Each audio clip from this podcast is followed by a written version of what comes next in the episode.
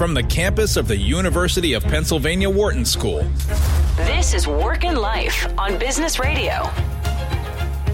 Welcome to Work and Life, a conversation in which we explore everything related to work and the rest of your life, your family, your community, our broken society that is so in need of healing, and your private self, your mind, body, and spirit. I am your host, Stew Friedman. I am the founding director of Wharton's Work Life Integration Project, the Wharton Leadership Program, and a management consulting and training company called Total Leadership.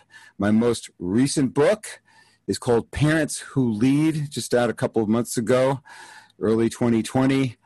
And you can find out about it at totalleadership.org. New episodes of our show premiere Thursdays at 5 p.m. Eastern here on SiriusXM channel 132, and then they are repeated throughout the week. And then you can find them at workandlifepodcast.com as edited free podcasts. You can follow us on SXM Business on Twitter, and I'm at Stew Friedman.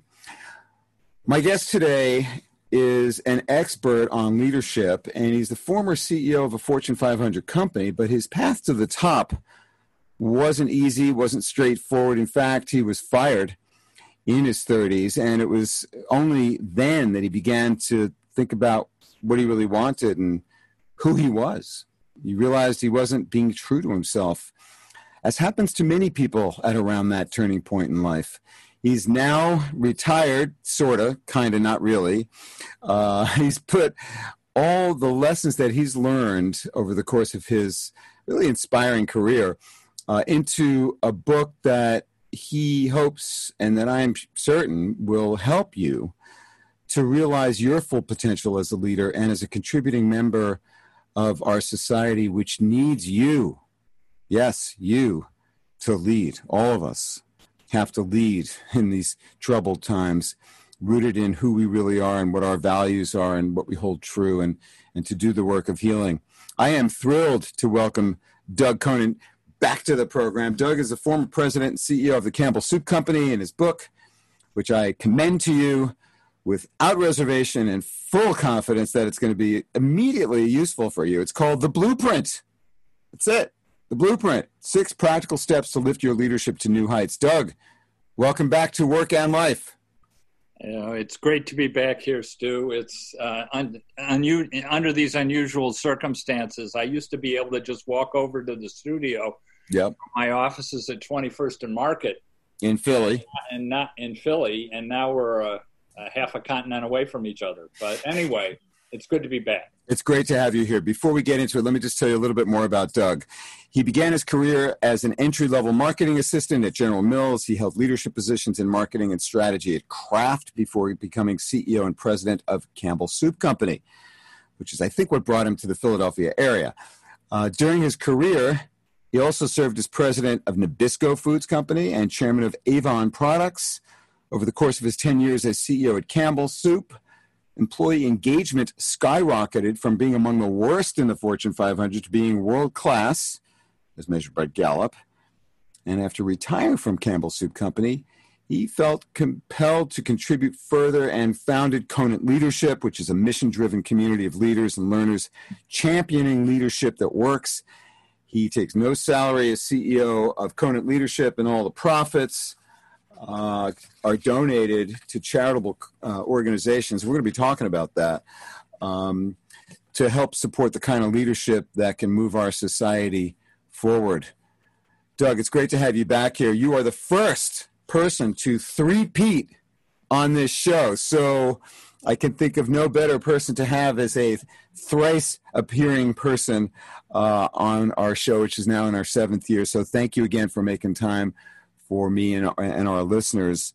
Um, in, in, addition to everything I've told you by way of this introduction uh, to Doug's background, he's he's been an outstanding guest speaker in my and other classrooms. Students are riveted by this, his stories, his his helpful attitude, and his capacity to reflect on his experience and draw useful practical lessons from it. That's what makes him so especially valuable. He really is the embodiment of what I've been teaching about in my total leadership classes for decades now. You got to know yourself. You got to share your vision, your values, your authentic, your true self, and connect with people and then take small steps to make things better for them and for you as you move together to a better tomorrow. His his book Touch Points, another bestseller, um, is is a, is a wonderful starting point to get into his work. Doug, today we're we're talking now. It's June 2020, uh, in the first part of of this month, and so many business leaders, world leaders, everyday people, all of us are facing a world we've never known and could not predict uh, fully. Uh, the, the health crisis, which has precipitated an, economic an, an economic crisis, and now, due in large measure to long-standing inequities in our society, we're confronting demonstrations in the streets. Our country is aflame as we speak what can we do as leaders in our world? And that that's the question that I want to start with. Uh, I, because I can think of no one better to provide a thoughtful and compassionate response to that question than you, Doug, based on your you know wealth of experience and the reflection and hard work you've done to to glean useful insights about how you've gotten to where you are and your role in society. What is it that that we can do as leaders now to help our employees, our colleagues, our customers, our friends, our, our neighbors, our communities, our families, ourselves? Where do we start? Uh, and you'd like all that in 25 words or less? Doug, you've written your own biography. You've written numerous books that articulate your insights well. I know that's a big, complex question, but you know, listeners are hungry for some practical insights, and you're the man uh, who can bring it. So, yes, not 25 words or less, but let let's let's see where we can begin at least that that yeah. part of the conversation. I, have I've been I've been uh, up to my neck in this uh, the entire over my last over the last decade really since I retired, mm-hmm. uh, rolling around in these kinds of issues and these kinds of questions with thought leaders from business, academia, federal government, and with everyday citizens. Mm-hmm. Uh, and so, uh, you know, I, am going to start with something Stephen Covey once said. He said, Doug, you cannot talk your way out of a problem you behaved your way into. You have to behave your way out of it. And our country has behaved its way into a difficult situation mm-hmm. where we have a free society that is feeling threatened and constrained. And uh, it's through arguably decades of behavior. Now, not to excuse what's going on today, because I view all that's going on today and all that's going on over the last four years, uh, at least, as sort of an accelerant on top of uh, societal divides and anxieties that have been present for decades, my opinion. Mm-hmm. Uh, we have behaved our way into a tough situation, and certainly we can't talk our way out of it.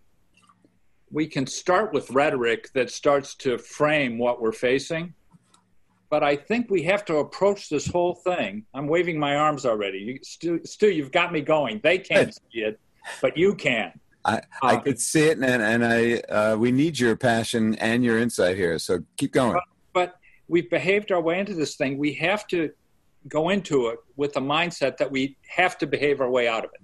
So it, it requires action and behavior, not just rhetoric. We've mm-hmm. got to get past the rhetoric. Rhetoric is where we have to start, so people know where we're coming from. And and so there's there's in, improved clarity of understanding, but ultimately we have to move to action. And uh, what I've observed is that organizations are are stuck in these old paradigms, and they are over and they're highly reactive paradigms. They're basically reacting to what's coming at them and trying to protect the status quo. And uh, and and that is clearly, to me, inadequate at this point in time. But it's understandable, right? That people would want to hold on to the world that they know. That's that's what we tend to do, right? It's there's a lot of inertia. And and leaders or parents, you know, you want to hold on to your family, you want to hold on to your community, you want to save what's best and then address what needs to be addressed, but you tend to want to put your arms around it. And leaders in charge of organizations or teams are, are their their job is to protect that living organism. That's their job, mm. and to mm. make it better. Yes. And so so uh, we're sort of stuck in an old paradigm. We have to move to new paradigms, and people are overwhelmed. You know, you remember Warren Bennis. You and I are old enough to remember this. In 1987, he coined the phrase VUCA world. 1987 a volatile, uncertain, complex, ambiguous world. And that was in 1987. Mm-hmm. Fast forward 33 years later, and we are a VUCA world on steroids. Yeah, we sure are. And people are overwhelmed. Where do we begin? How do we start to talk about this? Yes. And and, and so they're overwhelmed. And I'm going to come back to a Stephen Covey concept that's going to get at the heart of this your question, I think. And Stephen Covey, you know, we had the three circles your circle of concern, which is everything you're worried about in the world, your circle of influence, which are the things you have influence over, and your circle of control, the things you have absolute control over. Mm-hmm. What's happened in this VUCA world is that our circle of concern, the things we can't control, has exploded. Okay? our circle of influence feels as if relatively it's diminished because we can't impact anything. Or and, so our it circle, seems. and our circle of control feels as if it's shrinking too because we're adopting this sea of victims. What do you want me to do? What can I do other than get angry and and and make statements? Or be afraid and retreat yeah. into my own world and, or, and become know, depressed and anxious and fearful of taking action, which is happening in in uh, in epi- you know in it's another kind of epidemic uh, you know beyond the coronavirus is the, the mental health you know uh, problems associated with this sense of helplessness. Oh i was on a podcast the other day with harold Koplewicz uh, who's the founder of the child mind institute in new york city. And Her- and you know Her- you and harold are right on on the spot. He's he's saying that the people are are retreating in because they can't deal with what's outside. Yeah. You know they need to, and so their their stress levels are going up. Yep, yep, yep.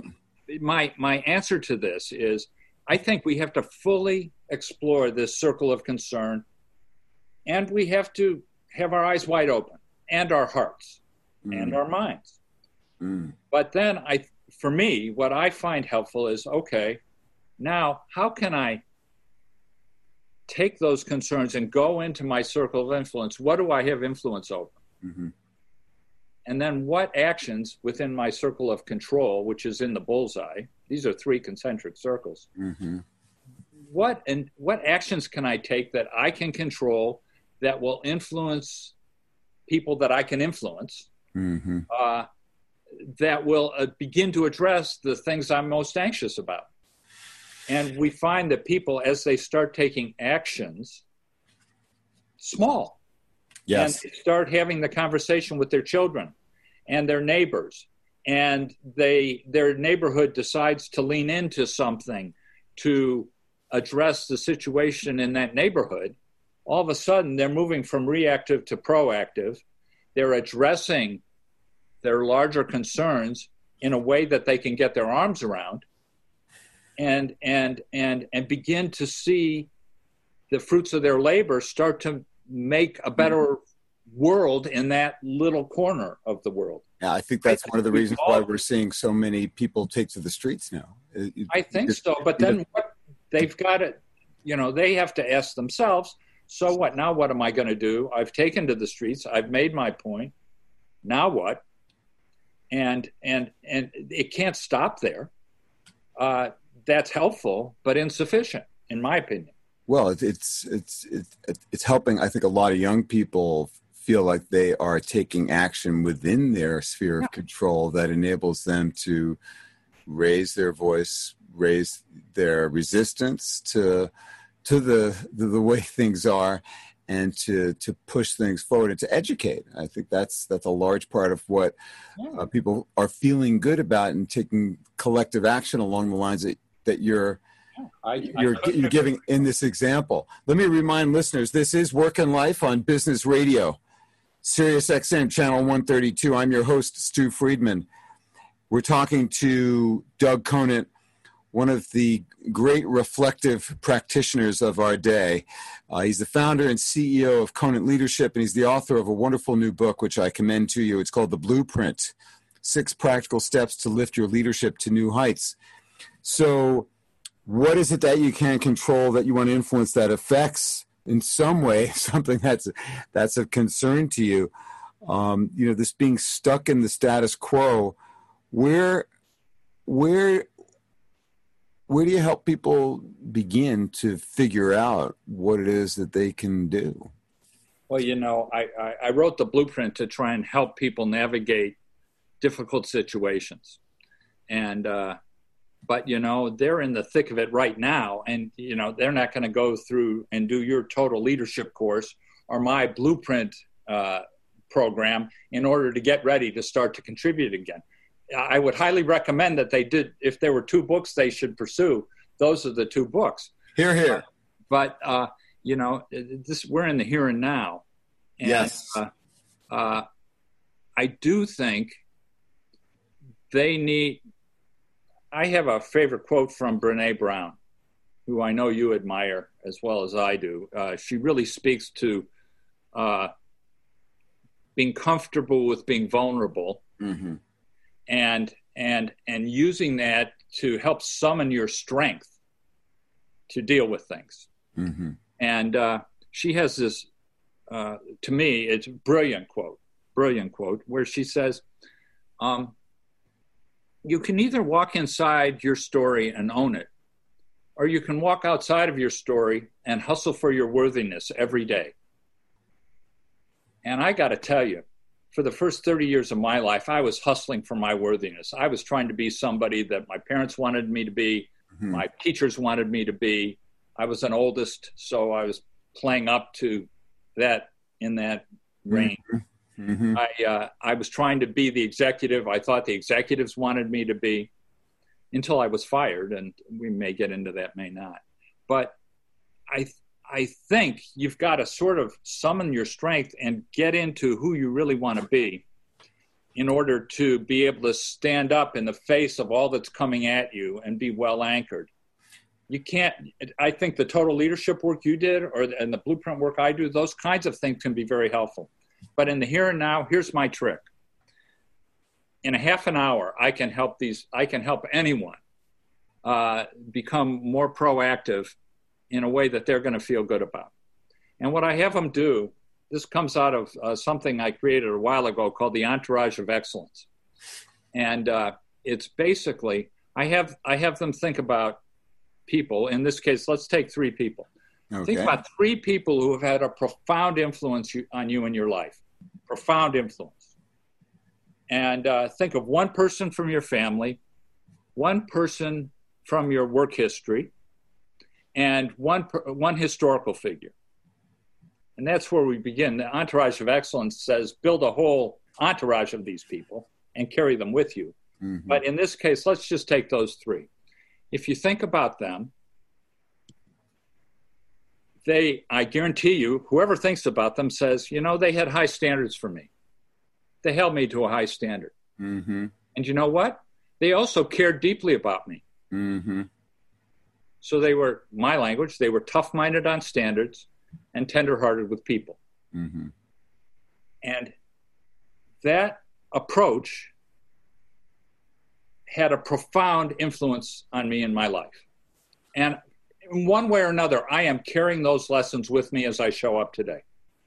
Now, you had the benefit of uh, an outplacement counselor who forced you to write your autobiography and then to come at you to say, Doug, this is bullshit. I don't see this person. Uh, how come there's the person you're writing about who you actually are and the this other person who you're pretending to be? So you, you, you had the, the gift of someone who could look you in the eye and say, you know, there's a disconnect here. Yeah, Help you understand that, right?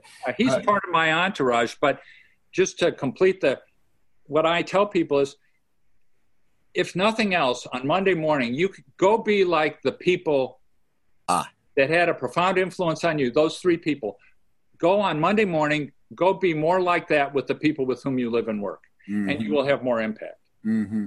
Just draw on your own life experience, people who had a profound influence on you, were tough minded on standards, tender hearted with you, and had a huge impact on you. Mm-hmm. Just go be more like them with the people mm-hmm. with whom you live and work. Hmm. And I have we I have yet to run into a person that hasn't been able to draw something from that and yeah. show up on Monday in a more in, in, in a more compelling way. Well, you become more conscious of, of who you want to be and, and how you want to show up in the relationships that matter. And just taking that time to reflect on, you know, the aspiration that you've got for your own life and leadership, that in itself, of course, opens up pathways of possibilities. It does, and it's something you can contemplate for a half hour and mm-hmm. and go to a better place. It's part of what we do in the blueprint, but it, mm-hmm. it really can have impact in a short period of time. I can Neil see how McKenna, my, Neil McKenna, my outplacement counselor, is one of those people in my entourage. Mm-hmm. But so is my mother. Mm-hmm. So is my wife. Mm-hmm. So are lots of other people.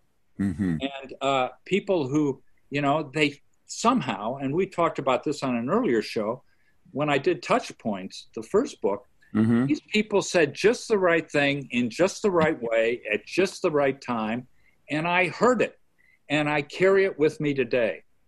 And, and you know, the part I want to underscore about what you said here is that they cared about you.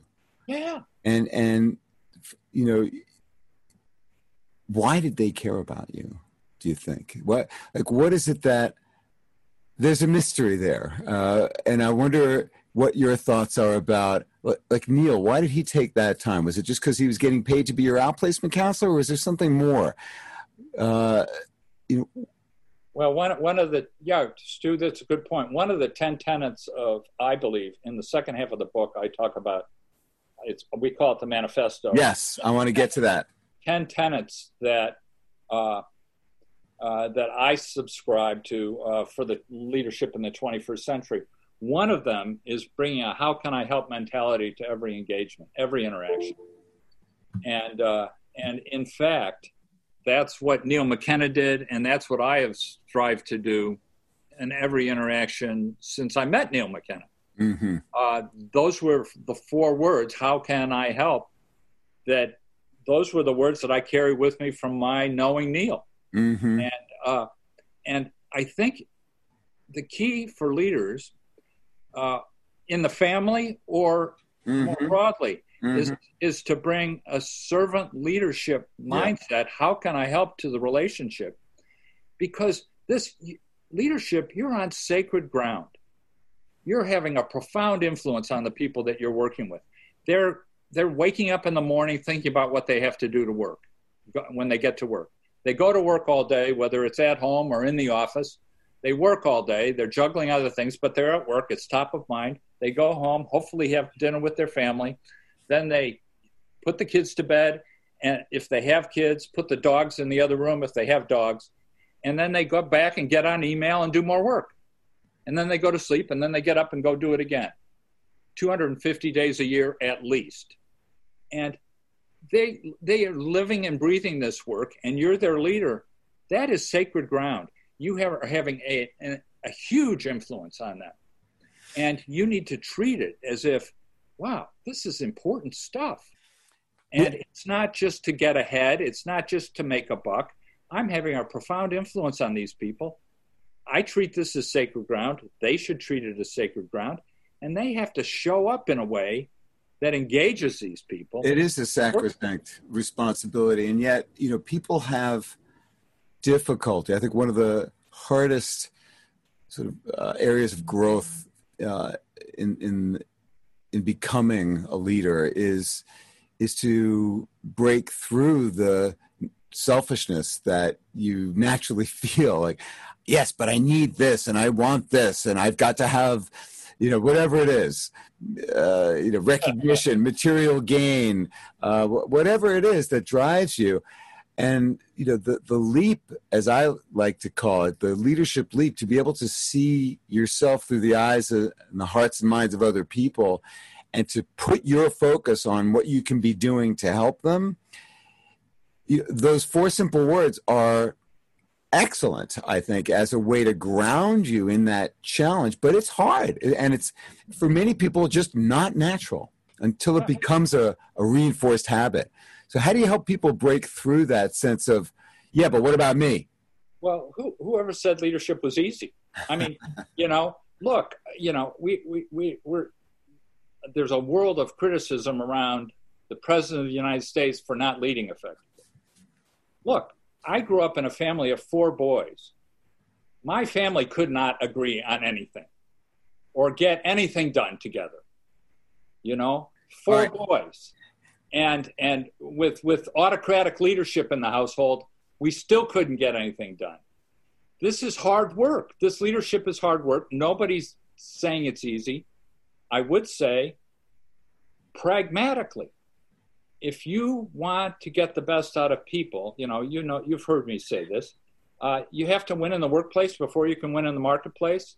If you want people to care about your agenda as a leader, you damn well better care about their agenda as people, because ultimately they have to represent you when you're not in the room. Yes, they have to have your back when you're not in the room. Doug, we have to take a short break here, but. Uh, you're staying with us. I'm, I'm glad to know. And uh, folks, don't go away. When we come back, I'm going to continue my conversation with Doug Conant. We're going to be talking about his book, The Blueprint, and the lessons that it has for us in our troubled world today for all of us as leaders. I'm Stew Friedman. You're listening to Work and Life on Business Radio, Sirius XM 132. Stay with us. We will be right back. You're listening to Work and Life on Business Radio. Welcome back to Work and Life. I'm your host, Stew Friedman. I'm the founding director of Wharton's Work Life Integration Project, the Wharton Leadership Program, and a company called Total Leadership, where you can learn more at totalleadership.org about what we do with individuals and organizations around the world. My guest today is Doug Conant the former CEO of Campbell Soup Company, who now runs an organization called Conant Leadership, doing amazing work in the world. We're talking to Doug about his new book, The Blueprint Six Practical Steps to Lift Your Leadership to New Heights. So, Doug, you were saying you grew up four boys, autocratic household, never agreed on anything. What did that teach you? Well, it taught me that leadership was hard work and, and, and and and and nothing I've encountered since then has suggested it was easy. Yeah. And as all of a sudden you're herding cats across the around the globe, uh, in an increasingly diverse workforce with six different generations represented, improving gender trends, improving ethnicity trends, highly competitive activity, in large part uh, influenced by our tech- leaps in technology, uh, it it it's it's tough to to find a path mm-hmm. that will uh, lead an organization to higher ground and get everybody on the same page. But the answer starts from within you, right? As as you write about so cogently here and elsewhere, your your life story is your leadership story. How did you figure that out for yourself? It's a, it's an idea that I too believe in and, and try to bring to life in my work with students and clients. What what was the the insight for you where you realized ah it's really the same story? Yeah, well, uh, I was trying to please people for too long, mm-hmm. uh, and uh, I care what people think, but I wasn't paying attention to what I thought and uh, sufficiently, and so uh, I uh, when I was I was fired from a job at the age of uh, 32. I was driving to work one day, and uh, I went into the office. I'd worked for this company for nine years in a couple locations, and the receptionist sent me up to the senior vice president's office, and he said, "Doug, your position's been eliminated. You need to be out of here by noon." And that was nine years of my career that was over in a snap. I had to go home and tell my wife, my two small children, and our dogs and cats in the household that I wouldn't be going back to work the next day. What'd the cat say? The cat, the, the cats paid me no attention. Not that they ever did, but the uh, but it was it was a rock. You know, it was in my lifetime from a career perspective. It was the most uh, traumatic experience I've ever experienced. I had Mhm. a large mortgage. Mhm. We had just moved to the Boston area. Uh, it was uh, it was it was incredibly traumatic. It was a Mhm. crucible moment. They sent me to an outplacement counselor. The outplacement counselor, the first thing he did, Neil McKenna, Doug, I want you to handwrite me your life story, Mhm. everything. He said, I want to see everything. And so I took two weeks. I handwrote it. And in the meantime, I was having some sessions with him. And then he read the story, which I, I'm, I'm probably was 40 pages, 50 pages handwritten. Uh, he wanted as much as I could remember or wanted to put in there. And uh, he read it all and he said, Look, I've been talking to you for about a month. I've read your life story. Doug, these things just don't match up. You're not the person I read about and the person I'm talking to are not the person that's showing up at work. What a gift he gave you, right? Yeah. To be able to But, you reflect know- that back to you, that that disconnect. Yeah, and he was he was a tough son of a gun. So he, I mean, he had been left for dead in the Argonne Forest in the war, Wow. and World survived. Yeah, and survived, and uh, he, he was tough, but he he's he was he needed to get through to me, and he did. Scared the shit out of me, by the way. Mhm. Uh, and he said, "You're going to be a horrible interview. You're trying." what was to make that what was what was scary? What was it that terrified you about his approach? He, he saw me. He was probably the first person that really saw me Mm. uh, from what I'd written. I mean, he he was he. I went to places when I was handwriting this thing that I'd never gone to with anybody, including myself. So, were there aspects of what you, he saw that that you didn't like, that were fearful? Like, oh wow, that's me. Well, I was being tentative. I I wasn't. Uh, I, I I had strong points of view on things, and I wasn't expressing them Mm. uh, for fear of rejection. Hmm. or uh, uh, or being or not, not being viewed as being competent it was easier to keep my mouth shut and, and listen Right. and uh, and I realized that's I have I have points of view here I need to stand up and be counted I'm not saying that this happened overnight No, of course been- I'm still working on it You're probably still working on it. I Yeah. yes, I was about to say. I'm only 69 I plan to live to 120 so I've got 51 more years Oh yeah, good But, luck with uh, that. at, at any rate, uh, it was this. I sort of, the emperor had no clothes, Stew. With, with this guy, the emperor had no clothes. You were naked before him, and so you were Yeah. revealed. yeah, and Ah! Yeah, but you know they they also say uh, when the student is ready, the teacher appears. Yes. Somebody else could have a- appeared at another time, and I wouldn't have been ready for it. Yep. I was getting along, Yep. but I wasn't getting along. Now you were ready. I had the crucible moment. But what I learned was that uh, that using the Brene Brown language, I needed to walk inside my story and own it. Hmm And I learned that I had been trying to hustle for my worthiness with everybody for 32 years, and it was time for me to start taking more. So, so how would you advise listeners to to affect that sort of breakthrough for themselves if that's something they're interested in pursuing? Well, in in the book, I touch on it. There's a simple process, but I, I won't get belabor it. But I think, and and you do this in in your Mhm. uh, parenting book, your last book. Mm-hmm. I think you have to start with a sense of purpose. Why am I choosing to lead? Why am I doing this?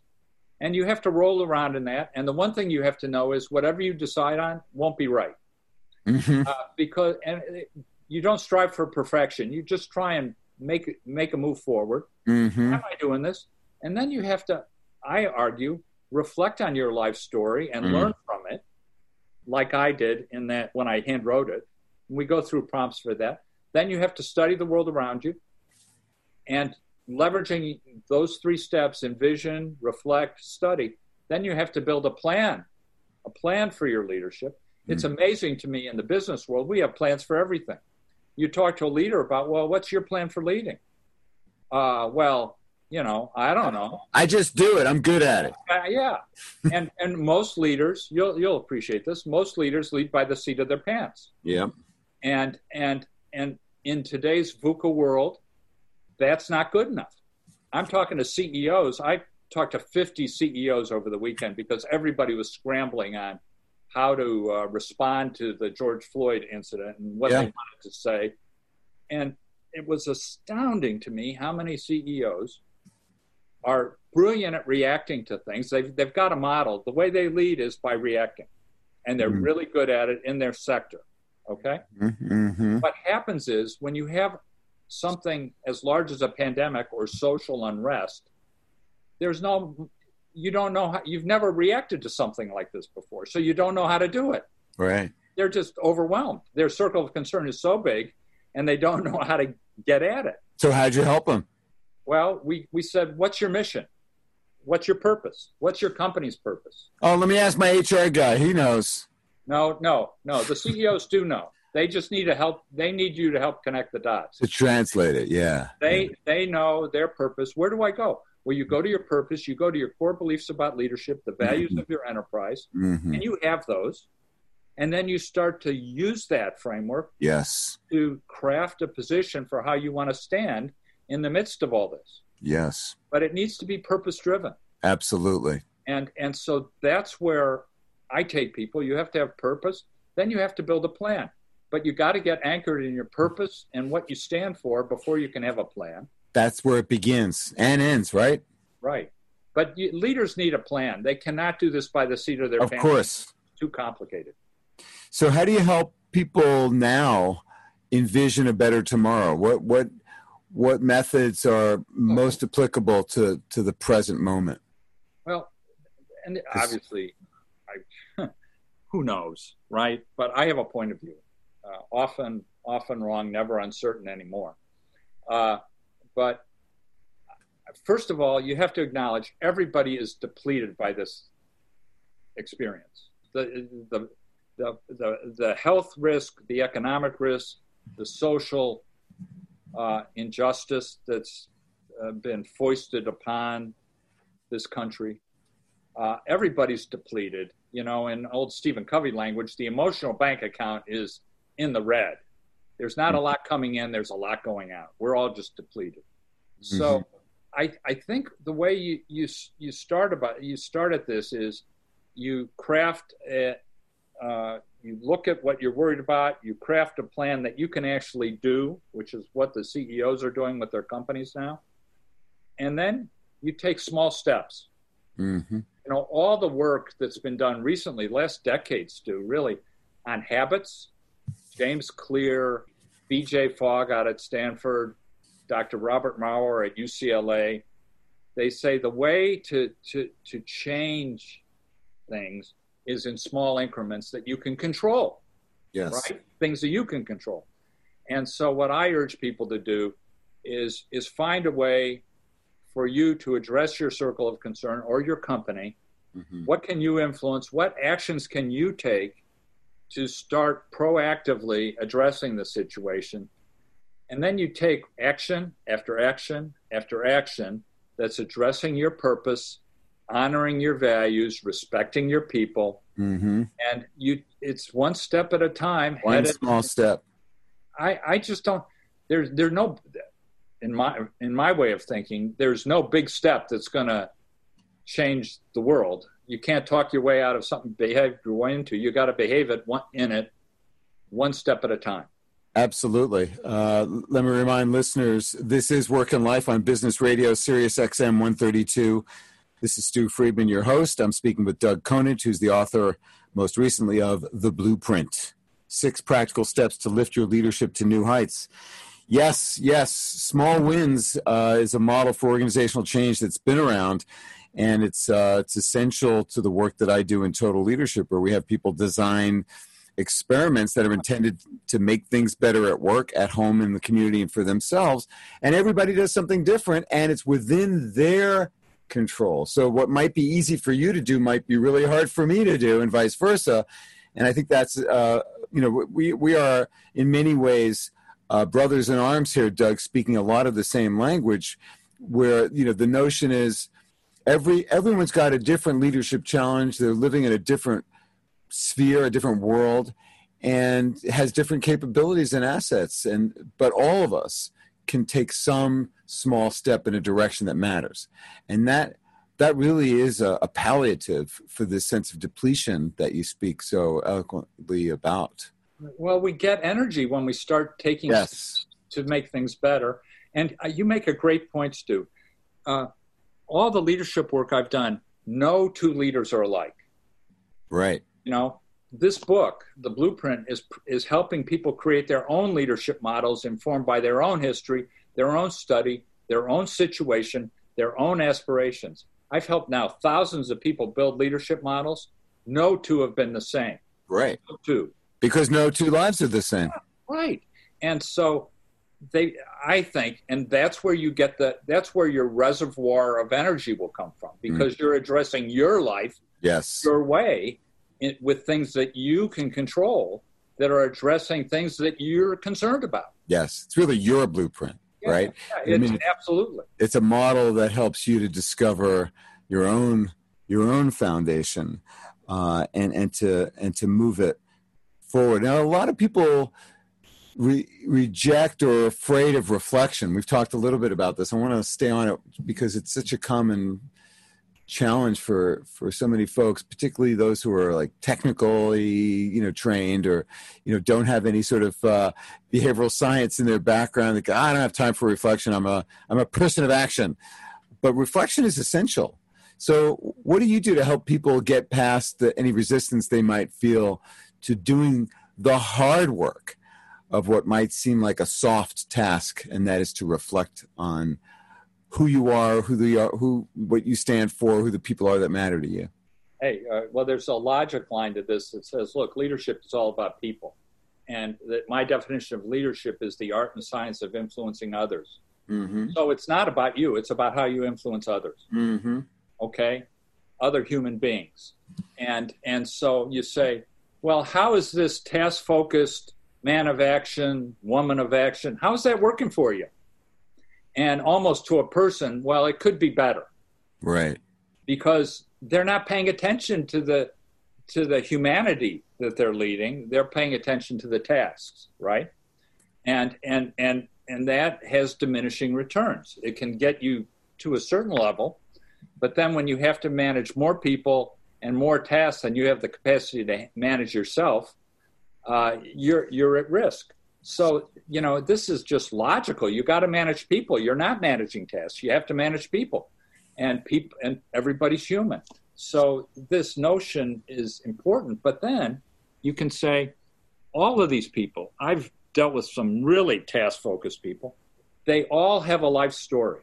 Of course. They all have been influenced by somebody. And they've been all hurt. They've been injured. They've, yeah. they've, they've, felt disappointment and tragedy and sorrow in their lives. Yeah. Everyone has. No one gets out of this thing alive. Oh, that's absolutely right. But so they all they get it. They really do get it. But you yeah. have to give them an, a, another big part of the blueprint is yeah the change process has to nest perfectly in your cockamamie life. If I'm very task focused, by cockamamie life, you mean what exactly? I mean my out of control life, my okay. trying to get a sip of water out of the fire hydrant of life. I want to do better, but I have no time. Especially now. Well, it was bad before, it's worse now. Exactly.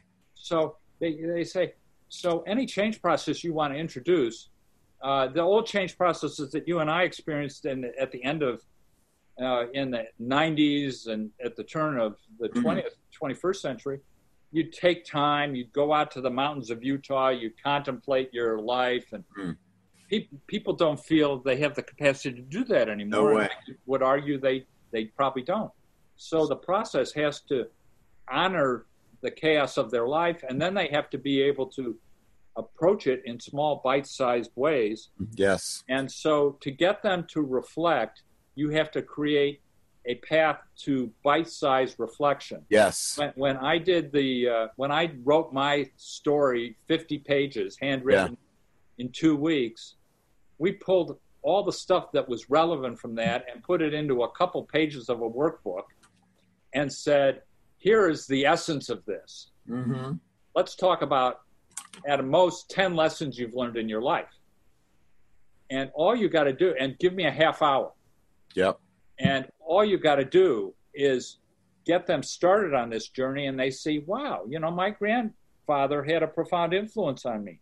Mm-hmm. Wow, this one boss actually listened Mm-hmm. to me. Mm-hmm. Okay, maybe I could be a little more grandfatherly and a little better listener and be more effective. Because all we really do is say, be more like them with the people with whom you live and work in a way that Mhm. makes sense to you, Mm-hmm. your situation. And I have not found a task oriented person who couldn't engage in that conversation as long as we made the task, we made it a task for the task focused person. Here's your task. We're Yeah. going to reflect on your life for a half hour. Do these 10 things. Okay, you're done. Now, what does that tell you? Now, how, now the next task is how are you going to leverage that in the way you walk in the world, the way you choose to walk in the world? You just got to size it down, scale it down to a place where they can engage in it. Yes. Found once they engage in it, it's pretty, it, it gives them energy. You know, I'm getting stuff from this. This is my life story. You know, there are lessons here. And we find more often than not that they stay there and they learn more as they reflect. And perhaps they discover that their lives are worth paying attention to, you know, and they have a greater sense of compassion for their own struggles, which I find, you know, many people are, well, as, as you described your own experience, they're afraid to look.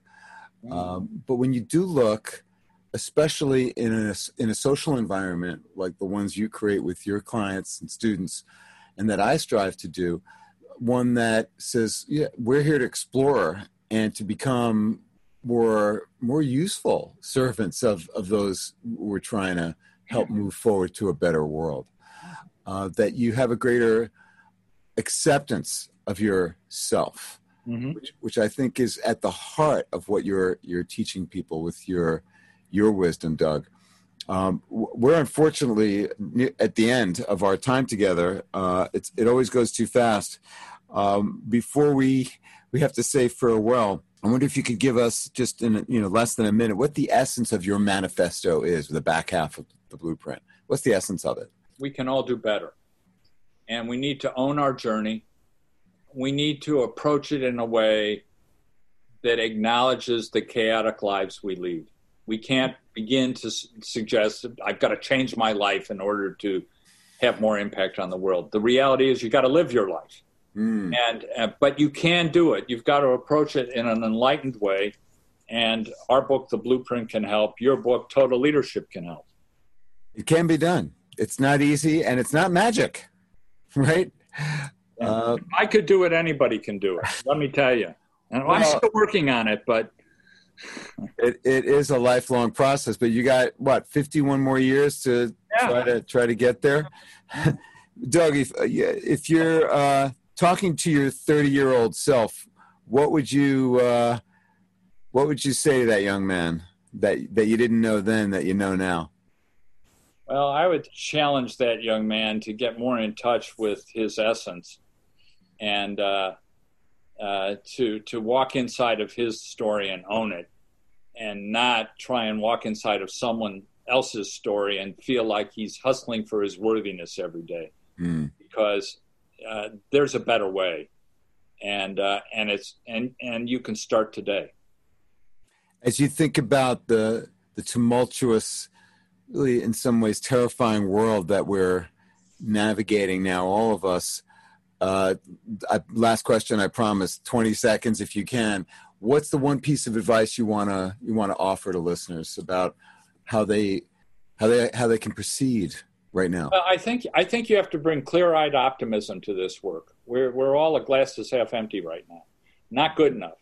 Uh, no battle was ever won by a pessimist. Uh, we have to we have to be clear-eyed and very realistic. But we this our our culture has done some amazing things, and we can do amazing things still. It's up to us to to navigate through the tough times but I believe it's something we can and will do. We we we must. So I, I challenge people to bring clear-eyed optimism to the table, and optimism that's anchored in what they can do to impact in their little corner of the world in a way that will address the issues of the day. I think it was Napoleon who said that leaders deal in hope. That's their currency. Uh, you have to give people a sense that there is a possibility of a better tomorrow. And your work is helping us to do that. Doug Conant, thank you so much for joining me on the show today. Where can listeners find out more about your work, the book, and the great things you're doing? Well, um, uh, they can go to the website at conantleadership.com or we're active on social media and Twitter at Doug Conant, LinkedIn, uh, Facebook. Uh, pick your poison. No, it's good stuff. And your blog just the other day, uh, your post about um, what we can be doing and should be doing to support, uh, you know, people who are uh, oppressed and have been, and what what what corporate America needs to do to wake up uh, is inspired, and I, I, commend that to our listeners.